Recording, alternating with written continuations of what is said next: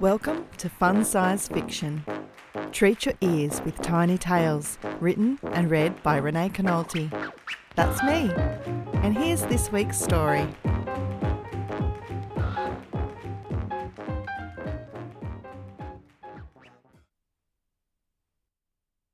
Sing loud, sing proud. Megan followed a group of uniformed recruits along the dimly lit path from the car park back through the front gate.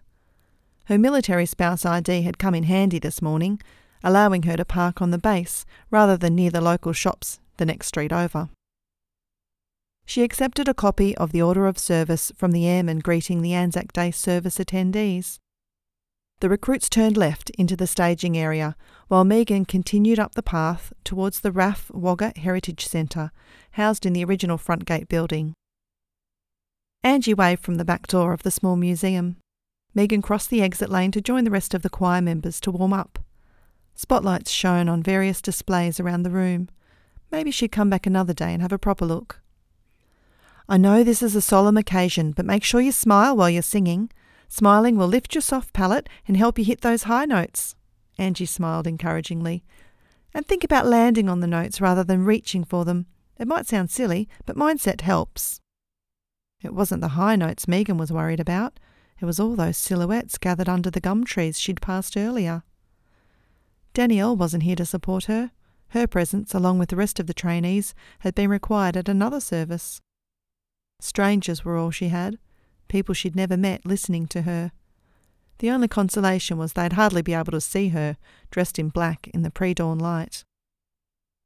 Her boots clicked on the paved path as Megan followed the other women past the dais to the microphones set up on the far side.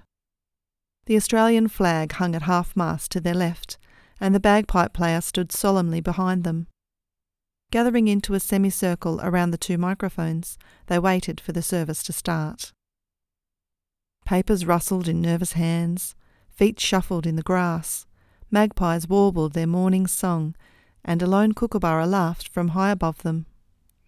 Megan's eyes adjusted to the dim light, though the crowd remained faceless. The service began.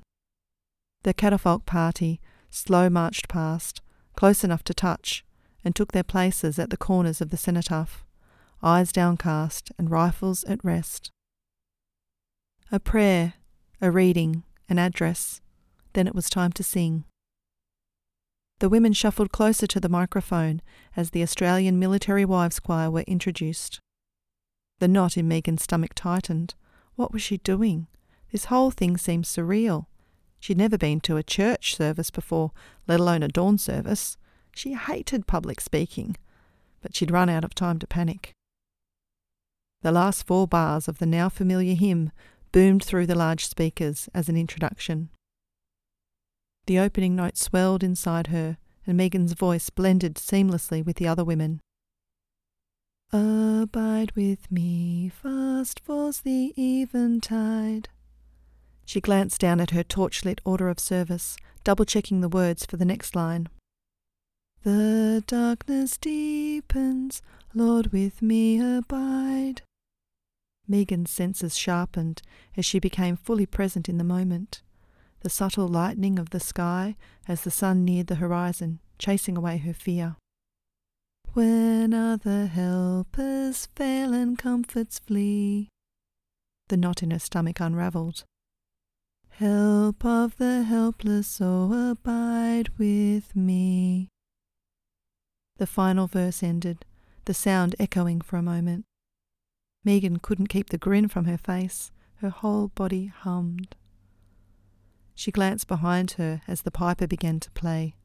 She'd always thought bagpipes sounded like a cat in considerable pain, but this was something else. The high, reedy sound, combined with the deeper droning bass, sent a shiver down her spine. She turned back to face the cenotaph and watched as wreaths of colourful flowers and sprigs of rosemary were laid at its base.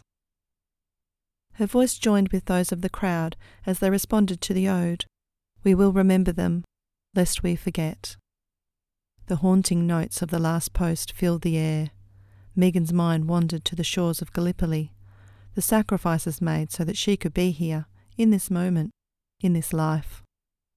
A baby's cry broke the minute of silence, a reminder of why the war was fought rather than an interruption.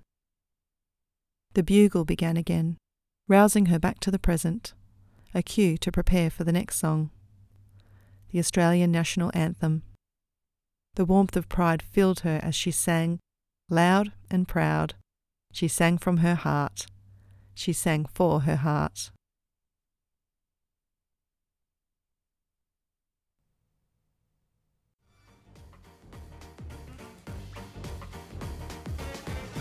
Thanks for listening. If you enjoyed this story, hit subscribe so you don't miss my next fun size fiction.